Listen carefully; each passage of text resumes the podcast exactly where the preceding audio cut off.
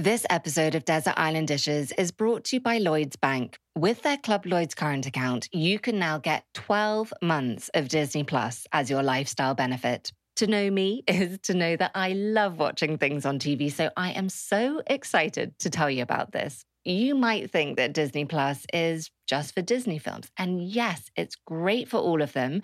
We must have watched Disney's Frozen at least 100 times by now. But it's so much more than that. With Disney Plus, there is endless entertainment with exclusive originals, brand new series, blockbuster movies, and it's just one of the great benefits that you can now get with a Club Lloyds account.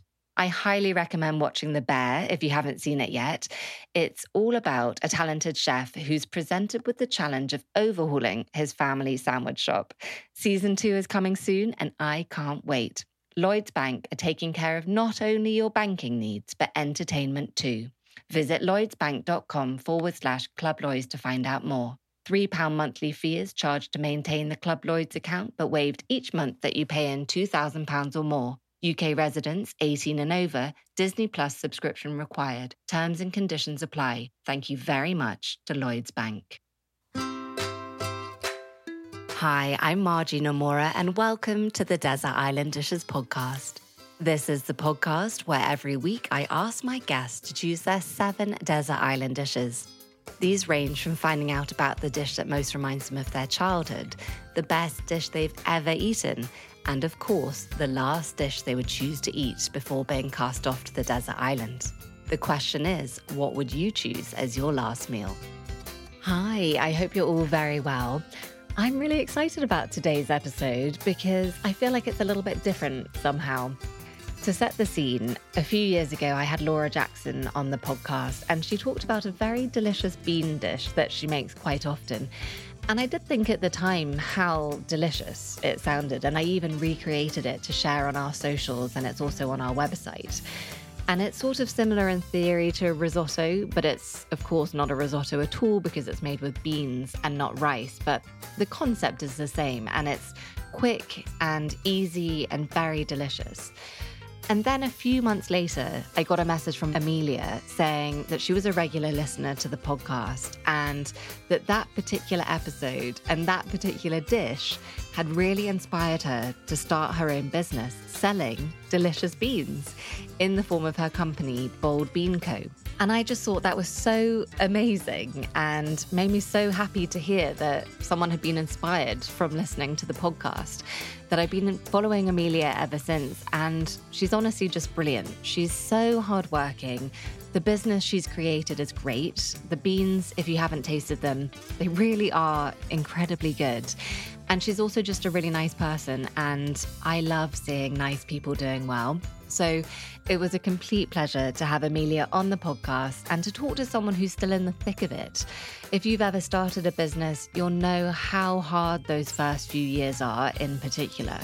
And she's done so well, she's doing so well, and I loved hearing her story. Bold Bean are also about to release their first cookbook, which is very exciting. And it's got recipes from the likes of Anna Jones, Hugh Fearnley Whittingstall, many more. And it honestly just looks great. I think it might have come out by the time you listen to this, or it's coming out this week, and I'll put all the details in the show notes. That's more than enough from me for now. I do hope you enjoyed today's episode, brought to you in partnership with Lloyds Bank. Thank you very much for listening. My guest today is Amelia Christie Miller. Amelia is the founder of the Bold Bean Co., and she's on a mission to make us all obsessed with beans by bringing us the best of beans. She launched the business officially in 2021 following what she describes a bean epiphany in Spain when she decided that the UK both needed and deserved better beans. Amelia is also passionate about sustainability and sees beans as the future of food now listed in Selfridges, Waitrose, and Planet Organic, as well as numerous independent shops and online outlets.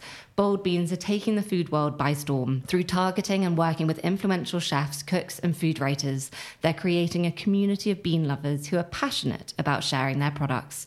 Supporters include Ottolenghi, Mob, Melissa Hemsley, Laura Jackson, and Joe Woodhouse.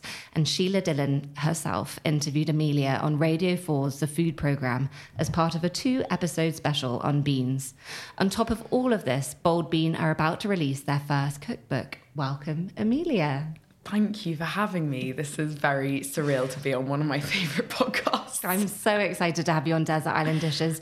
And I think, in particular, too often we have a culture of celebrating the end result of success. But I'm so impressed with what you're doing and what you've already built. And I think it's more and more important to recognize that the journey is the thing to be celebrated. So I'm really looking forward to chatting and just very happy to have you. Thank you. Before we get on to all things beans, how do you feel at the idea of being sent to a desert island? I love my own space. So I think I'll be very happy for a good three months and then oh. I'll probably go a bit crazy after that. But okay. at least I'll be by myself going crazy. You yeah. know, no one to judge. three months is quite good going. I thought you were going to say like three hours or something, but three months. Okay. I think I could do three months. Yeah. Wow. Okay, we can arrange it. I think there are lots of people in general, and definitely a lot of people who listen to this podcast who dream about setting up their own business. Maybe they have a business idea and they don't know where to start in turning that dream into a reality. So I think the chance to hear from you as you're right in the thick of it is really brilliant. And I've obviously got a lot of questions for you. But if anyone's listening who's in that particular position, what's your number one piece of advice to them? I think to give yourself the brain space to truly imagine what that idea could be. I think that I was very committed in my previous role and very passionate about what I did. And only when I lost that passion and I almost reached like rock bottom of what am I doing was the ability to kind of dream about what I was to do next. And it came to me then. And I think that for a lot of people, if you commit to giving yourself that brain space to think about what you want to do, you will make it happen and it will come to you. You've just got to almost give yourself that time. Mm, that's really good advice. I think they say that about writers. Um, you can't just spend your whole day writing. You sort of you need to timetable in time to just think and do nothing, which seems like a strange concept, but I think that's very good advice. Let's dive straight into the first desert island dish, and that's a dish that most reminds you of your childhood. So, my grandmother was an amazing um, chef and home cook, and she used to make these breaded sausages. They they were wall sausages, and you would squeeze them out of the skins and roll them in breadcrumbs and fry them. And should serve it with homemade applesauce and mash and greens, and it was such a treat because essentially it's it's fried food, but it felt like really refined because Granny was doing it, and it always reminds me of kind of growing up and her coming to stay and cooking those for us. Oh, that sounds amazing! So kind of like a Scotch egg, but without the egg in the middle. Yeah, but I mean, essential to have with the applesauce. I really miss that dish, and you know, even thinking of it for this made me realize I've got to recreate it. Yes, you do. Maybe served on a bed of beans. Genius. Replace the, the potato mash for bean mash. yes, do it, Amelia. So you worked as a private chef during university holidays, spending summers in Mallorca and winter weekends in the Scottish Highlands. I know firsthand that that is very hard work. Did you ever think that you wanted to go into cooking professionally? Because I know you always wanted to work within the field of food, but did you ever think that might be as a chef? So both my aunts are chefs, and I think I saw the toll that can take on both your lifestyle, but also almost your love of food if particularly if you move into the catering side my aunt was a caterer and you know because you're churning out dishes en masse the creative part which is why people fall in love with food can get lost and you mm. almost become a machine and i recognize that I didn't want that. Um, around the same time, I did some work experience at Jamie Oliver's, and I realized even working with people who love food means that your procrastination, your tea time chat is all about the favorite restaurant or what they cook for dinner. And I realized I just needed to be around people that love food. Mm, that's so interesting because I ask this question a lot whether people are scared to go and work in food because if that's their biggest passion, turning it into your job can be quite a scary thing. And some people, you know, absolutely not. It hasn't dented their passion at all. And then some people, very much like your aunt, it does just become a job and the thing that you loved about it the most gets diminished a bit. But I, so I wonder if it's one of those things where if you'd been surrounded by the the former and not the latter, maybe your viewpoint would have been different. It's just one of those things. Definitely. I think you're always influenced. And my, my dad was even like, I, d- I don't think you should do it. I was kind of guided in that way. But I think that, you know, for anyone who works in a f- space which is linked to their passion, it does, it does transform your day to day. So even being linked to food in whatever capacity works. Mm. Did you grow up dreaming about being an entrepreneur and running your own business? Because I think there are two types of people. Like the first kind, that's just all they've ever known and all they've ever dreamt about is working for themselves and they don't know what form that will take, but they, they're going to have their own business. And then I think the latter is the kind kind of person who sees an opportunity they believe that that business needs to exist and if it's not going to happen any other way they're going to pick up the mantle and they'll be the one to make it happen. Which one do you think you are?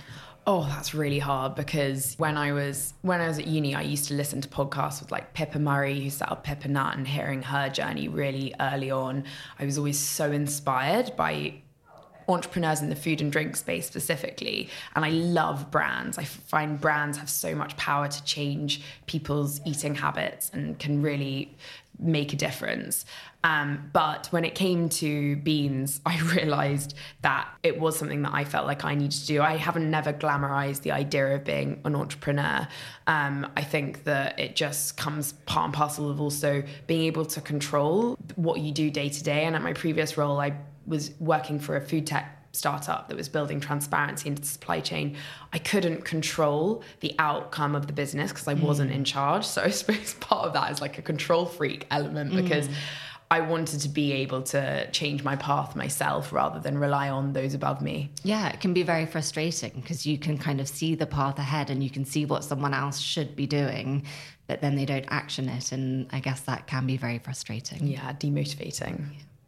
Let's talk about the second desert island dish, and that's the first dish that you learned to cook. So, uh, my mum is originally a Kiwi. Um, and there is a famous cookbook in New Zealand called Edmonds Cookbook. It's mm. called Sure to Rise. So any Kiwi will know it. It's um, it was actually created by a baking powder brand as like a way to sell more products, but mm. it, it has become in sync with Kiwi culture, food culture, and one of the first recipe in the biscuit section is an Afghan biscuit, and it's essentially cocoa powder, butter, very simple biscuit base with cornflakes in it. So it's really crunchy. And then you top it with chocolate icing and a walnut. And they are so good. And because at home we often didn't have chocolate lying around and things like that. I used to just have to make my own sweet treats. And that was one we'd always have cocoa powder. We wouldn't have chocolate. It was one I could do without um, chocolate in the house. That's quite a good tip, actually, not to have chocolate, but your children are allowed to have it if they do the baking. Exactly. I'm going to use that one, Amelia. also, isn't that amazing that there was a branded product book?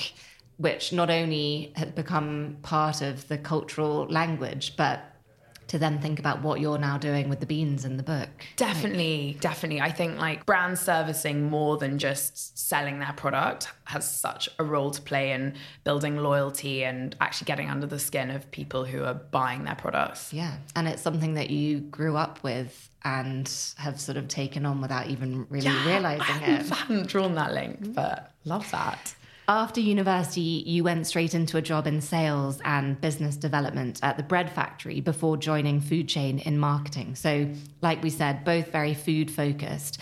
And I think it's always really interesting to think about what skills you picked up from almost like a, a, former career to what you're doing now. Do you think that time was really valuable, or could you have gone straight into starting your own business without having done those roles? That time was essential because I was working with amazing chefs in restaurants. I was speaking to chefs every day and hearing about their new menu and how they were sourcing and what they cared about. And through that, through osmosis, I essentially learned a lot around the issues that were facing our food system and, you know, the food trends that are kind of inspiring chefs. And that's how I came to learn a lot about beans and I saw the most credible and interesting chefs championing them. So, absolutely essential mm. in me starting the business. And is that what sparked your interest in sustainability, or had you always been interested in in that as an area?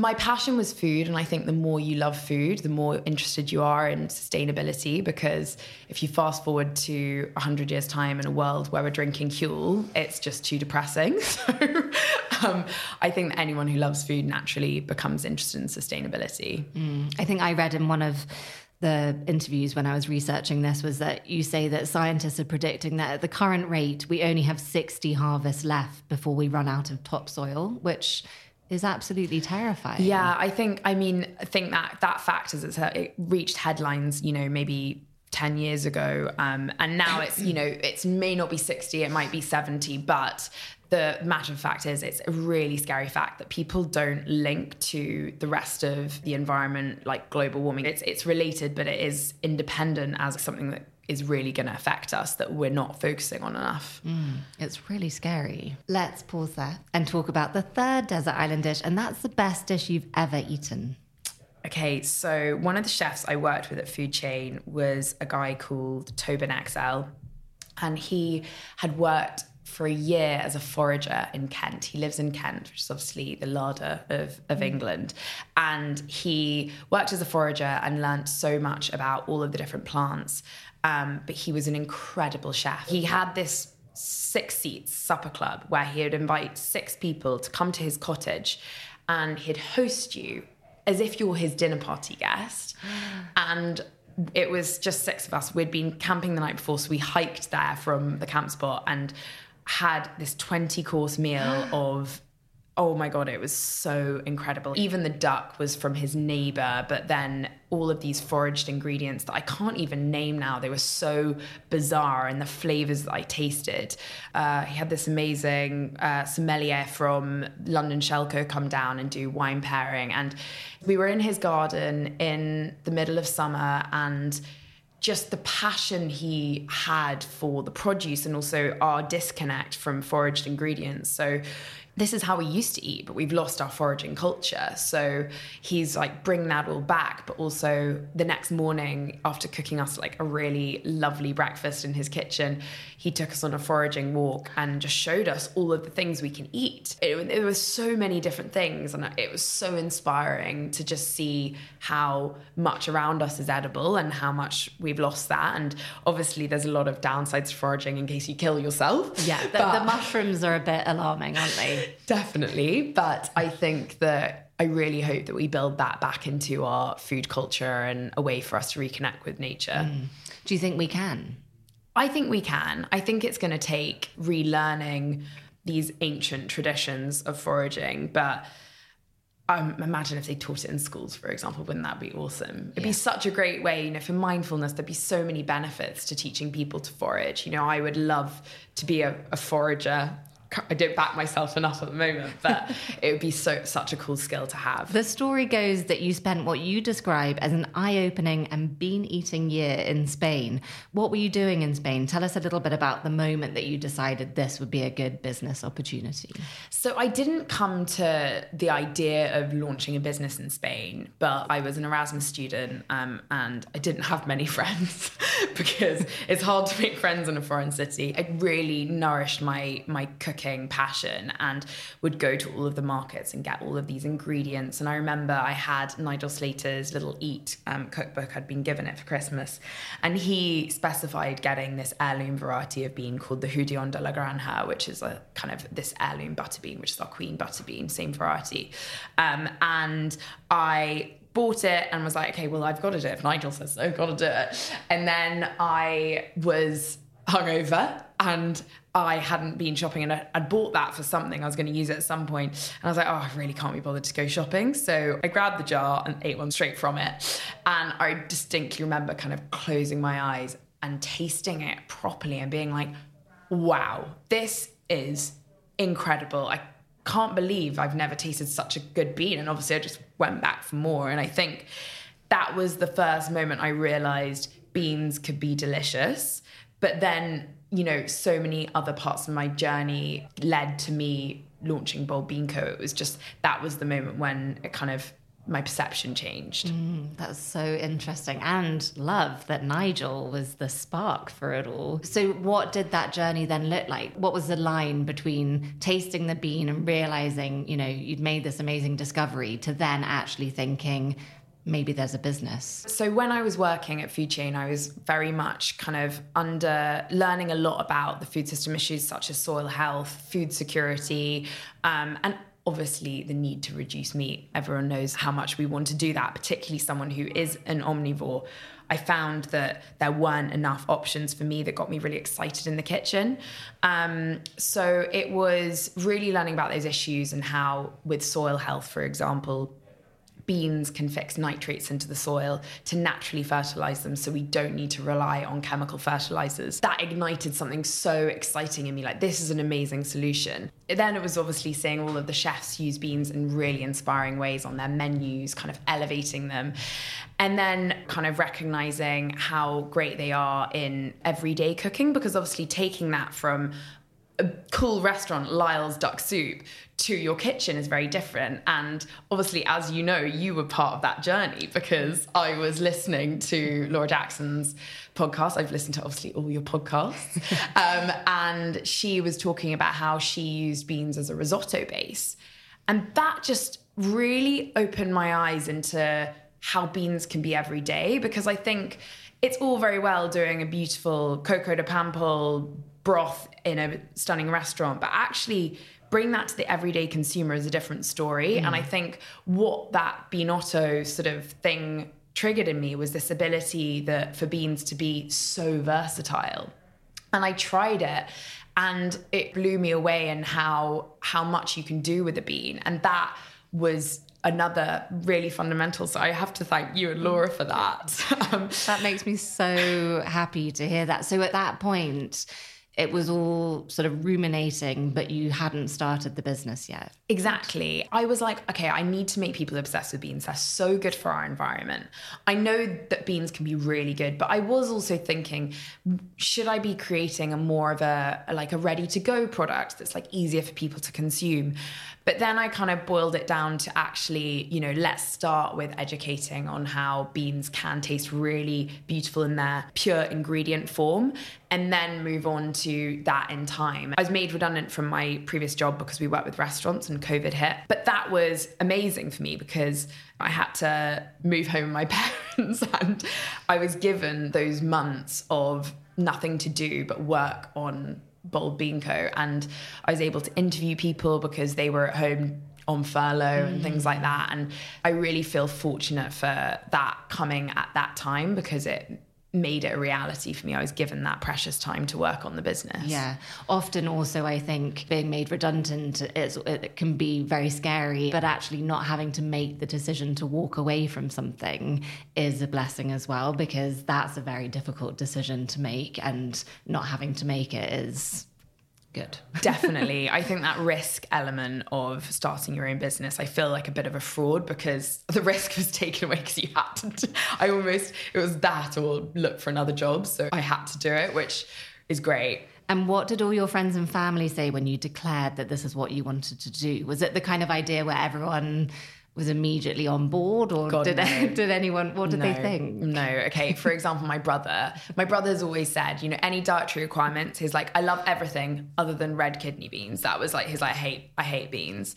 And that it was kind of a bit of a jo- joke you know my dietary requirement is no red kidney beans. And he's like out of all of the things you could have launched and you launch a bean business. And i was recognizing it because i was working before with all these cool sexy restaurants and i used to post about them people were like oh, and I was like, so I'm setting up my own business. They'd be like, oh my God, it's so exciting. What is it? Like, I don't know, truffle oil or something really high end. And, and I was like, beans. And I loved their reaction because it was just like, devastation. but I saw that as like, this is an opportunity because it put a fire in my belly to change their mind. Yeah, they must be so proud and impressed. That really resonates with me because um, in a former life, I had a food startup and it was banana based, and half of my family hate bananas. Mm. And it, it was the same thing. They were like, of all the things you could have done, you created a product that we A, hate, and B, like we have to talk about bananas all the time. And yeah, they couldn't believe it. Let's pause there and talk about the fourth desert island dish. Amelia, what is your favorite sandwich? Oh, okay. This is quite an easy one for me. Mm, okay. Um, it's coronation chickpea. um, I love Max's sandwich shop in um, Crouch End, and I was bought his book, and I was really inspired by the fact that he said sandwiches always need something crunchy. Mm. Um, so as an essential topping for the coronation chickpeas, so you make a classic coronation sauce, add queen chickpeas instead. We I like the queen chickpeas because they've got big texture, so any big chickpea you can find, um, and then at fresh iceberg lettuce with Bombay mix on top. And the Bombay mix adds this really Ooh. crunchy but very complementary flavor to the sandwich. And then I'm all for uh, focaccia sandwich because it's obviously got that soft, chewy kind of texture. Yeah. I think he's got five elements, hasn't he, that a sandwich needs like sour, sweet, hot, cold, crunchy, and soft, I think. Yeah, he's a genius. but it makes a lot of sense. Like when you think about your favorite sandwich, the reason it's so delicious and like keeps you coming back for more is because of that. And yeah, the Bombay mix instead of crisps is genius. Need to try that. Got to. You've described running a startup as akin to being in a toxic relationship. Even if it treats you badly, you're so invested in it and you love it so much that you've just got to keep going. Tell us a little bit more about what you meant by that because I think it's a very good analogy. I think it reflects often how personal your relationship with the business is compared to what people see on the outside. Mm. And I think with startups, so many people will look at your startup and be like, that's never going to work. It's not worth your time. But it's what you believe. And it's a bit like love and romance. And obviously, we do not promote toxic relationships. We all know they're not good. But I think that it's that same idea of persevering through hard times by running a business with this goal in mind. And maybe if you're in a toxic relationship, you're like, he'll be nice one day and yeah. you know, take me out for dinner or whatever. and then, but in ours, in with a business sense, you're like, that end goal is what you strive towards. And I, I heard recently with, with a startup, it's really about the journey. That's the fun part. And when you yeah. get to the top, it's actually not that fun. Mm. Um, and that really gave me a sense of moment to reflect on on this time period because it is really hard, but of course it is really fun because everything's new and everything's exciting. And when you hear one customer love your product, you just get filled up to the brim. And actually that is the joy of starting a business. It's not getting a big payout. And you know, I'm I'm not in this because I'm gonna be a millionaire. I would have definitely gone into I don't know AI tech if I wanted that. I'm in it because I love it and I know that that is that is a huge driver of doing the everyday. Mm, I think you're so right and I also have only really recently fully understood what people mean about the journey versus the end result. Like having spoken to some very successful people who sell their companies for a lot of money and and then they go on to found something else which tells you everything you need to know. And yeah if you're not enjoying the day to day obviously it's hard. Obviously there's a lot of sacrifices involved but that's the bit that really matters. So yeah it's really interesting to think of it like that so tell us, if you can, what the steps were between having the idea, speaking to all the different people, sounding them out, and then actually that moment that you first held a jar of beans in your hand. Oh, wow. so it was a year and a half before launch. Um, and alongside searching for suppliers, I was really just trying to find the most delicious bean I could find. I was hunting down that variety, which is now our queen butter bean. Um, and so, first of all, I reached out to all of these different suppliers, trying to find the best tasting, and did all these taste tests and um, came to the best kind of bean and the best recipe to complement the beans. So, the soaking time, the cooking time, all of those elements. That was stage one. And then I alongside that, I was working on the brand. And because I was given this precious time where of COVID and waiting for things to happen, I really spent a long time thinking about the brand. And what is actually hilarious is that I originally thought the opportunity was with um, the younger like demographic mm. um, so gen z and was like they're all going plant-based and they'll be more interested in it so i'll make it like really cool and like originally called it humble Okay, which the humble bean, like the humble bean, but also it was going to be like cool, humble. Oh god, I actually am so embarrassed about this. Like it was going to be all lowercase and really cool tone of voice, and like I knew that Gen Zs love Kendrick Lamar, and he's got that humble song, and I was like, this is going to flow. And then I had this moment. I was like, oh my God, what am I doing? I can't pull off this tone of voice. And at the start of a brand, you are the tone of voice, and yeah. I am not cool. So I was like, let's just go for it and double down on, you know, being bold and being excited about beans. And then we kind of decided on Bold Bean Co. But I actually got a following on Instagram at that point. It was a very small following of people who love beans, and they voted on things like the name, they voted on the packaging. They really were with me on that journey, and that was so fundamental from a point of you know me not not doing it alone and validating my views, but also I felt like this community of people were really part of building that brand and they became kind of advocates as soon as we launched as well. That's such a good idea. And also, everyone always says that you mustn't just ask your really close family and friends because they're just going to tell you what they think you want to hear. So, having that, even if it's a small community, having people that you can ask is so clever.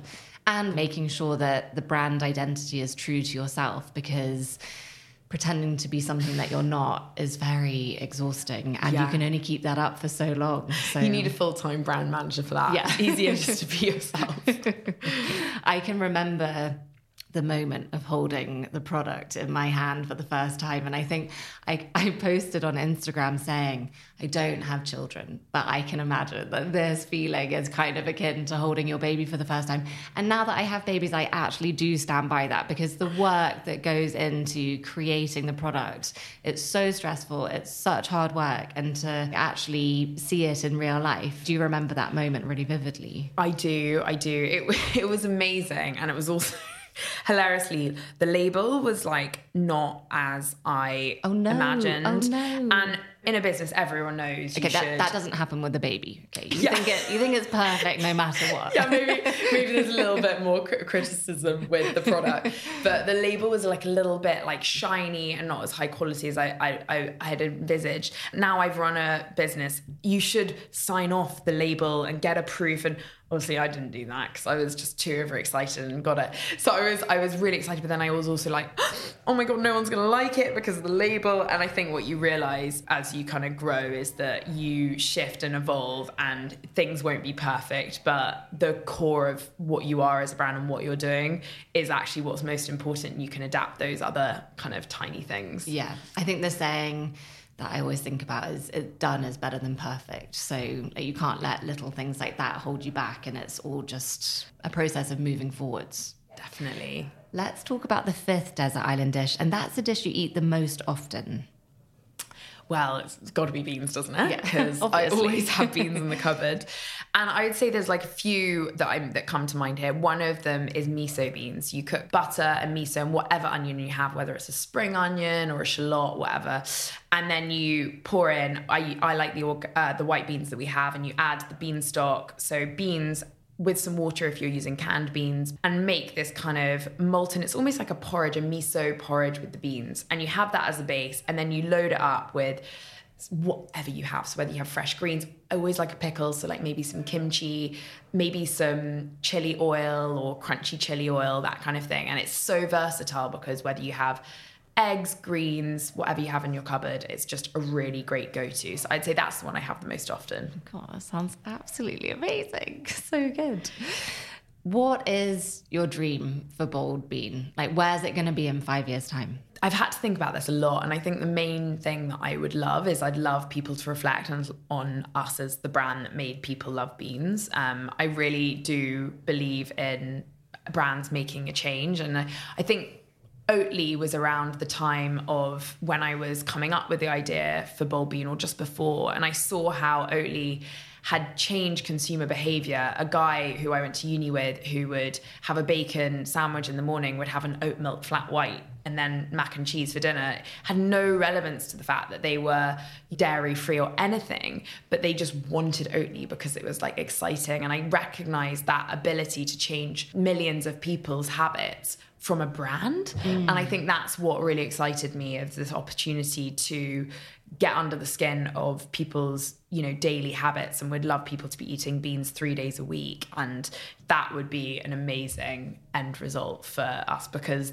the planet would be happier and also they're really good for you which i don't really go into much because i think that health can convey compromise on experience but they're incredible for gut health and where people live the longest they're eating beans there's so much evidence to show how good they are for you which country in the world do you typically eat the most beans do you know what? I think there's a lot in. Um, I don't know the biggest consumption of beans. Yeah. Dan Buettner has done a study called Blue Zones, and he has analysed where people live the longest and healthiest across the planet. And mm. he recognizes a few different commonalities between what they consume, and one of them is beans. Because, um, yeah, so whether I think it's a village in Italy, somewhere in Japan, somewhere in Mexico, and they all eat beans and i think that is just such a testament to the role they play in health and happiness you've said that one of the hardest bits about your job was being ghosted by supermarket buyers and oh my goodness that brought back a whole load of memories for me because I once drove all the way to Ocado HQ. I'd spent months trying to get hold of the buyer, just never hit anything back. So I thought one final plan of attack would be to bake her some homemade banana muffins. I brought this like beautiful wicker basket. I went to reception. I asked if she was available. She obviously wasn't. I left it at the desk for her. And then an hour after I got home, she messaged and no. she was like, let's talk about a listing. I knew the banana muffins would do it. Then, 10 days later, she leaves and a new buyer yeah. comes in. And it, I mean, it's soul destroying. So that's the worst bit, or can be the worst bit of running a startup. What are the best bits? I think the best bits are so small. They're things like I randomly got reached out to by a chef I used to work with. And he was trying to set up account with my old company. I was like, oh, I'm really sorry. I no longer work there. I've set up my own business. And I was like, oh, you might be interested in beans. And he's like, no way. I have these in my cupboard.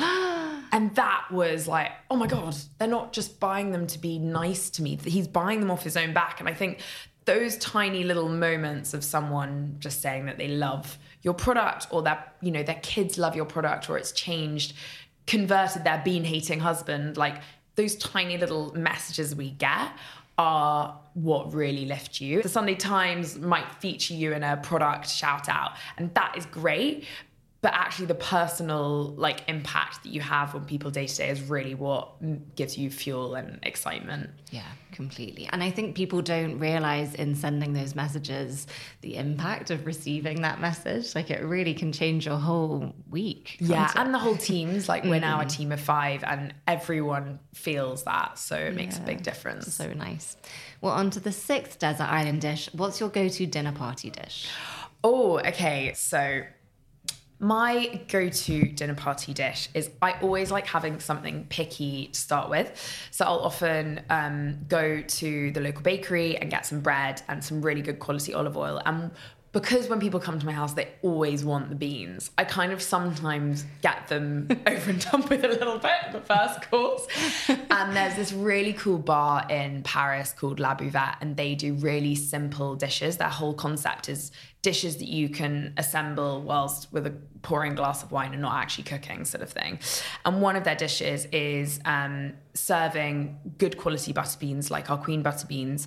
Um, you serve them with olive oil, lemon zest, and cracked black pepper, and that is it. Mm. Um, and you serve it with some bread or with some crisp bread. And I always love doing that. And maybe I'll add some anchovies or something else to pick, but having that as like a real focus, they really help the beans shine. And um, I like it because it's a little bit different to um, a dip. And then main, one of my favorite um, favorite recipes is Nigella's rump steak that she cooks and then marinates it afterwards mm. in lemon, thyme, and garlic and lemon zest. And it's it's it, all of the acidity kind of mellows the beef a little bit because I find steak a bit much sometimes and it's really really fragrant and lovely and it, I think it's really impressive and then I'd have that with some kind of veggies um, maybe some crispy chickpeas or something crunchy maybe some crispy roast potatoes um, and then pudding normally I am lazy option and I just buy some nice chocolate. And that's a very delicious option. On Desert Island Dishes, we have a cookbook corner. So I'd love to know what is your most treasured cookbook? Um, my most treasured cookbook is Ottolenghi's Plenty More. Mm-hmm. So it's the second edition. Um, and I had that in Madrid actually. I was given it, I think, by my brother for Christmas. And I did almost all of the recipes from it. So it's got blodgers everywhere and it's sticky. But I think that really opened up my mind to how beautiful veg centric cooking could be. And yeah, he's just a master, isn't he? Yeah, the one and only. Well, on to the final seventh desert island dish. What is the last dish you would choose to eat before being cast off to the desert island? Okay, so I would start with something fried. Um, I, I, can't resist fried stuff when it's on the menu um, with something pickled. So probably some croquettes um, with like a pickled like radish salad. My husband makes amazing pickles, and I'd chuck some of those in because They're very good. Um, that probably is a starter.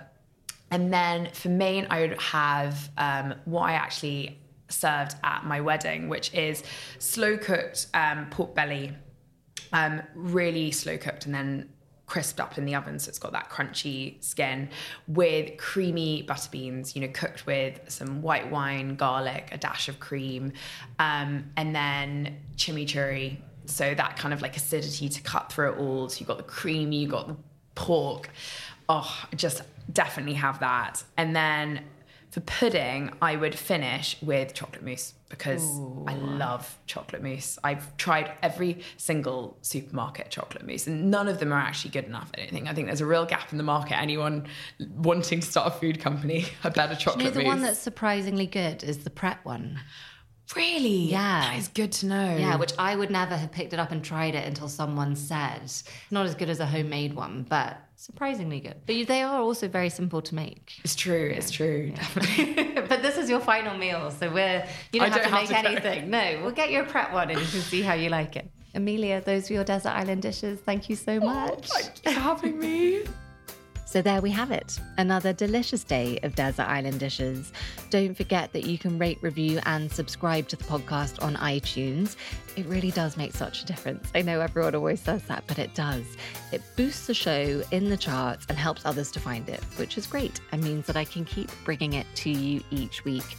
If you don't already, then do come and follow us on Instagram at Desert Island Dishes. And you can sign up for the newsletter and find a whole host of different recipes at desertislanddishes.co. Thank you again to our season sponsor, Lloyds Bank, for sponsoring us. And I will see you next week. Thank you so much for listening. Bye.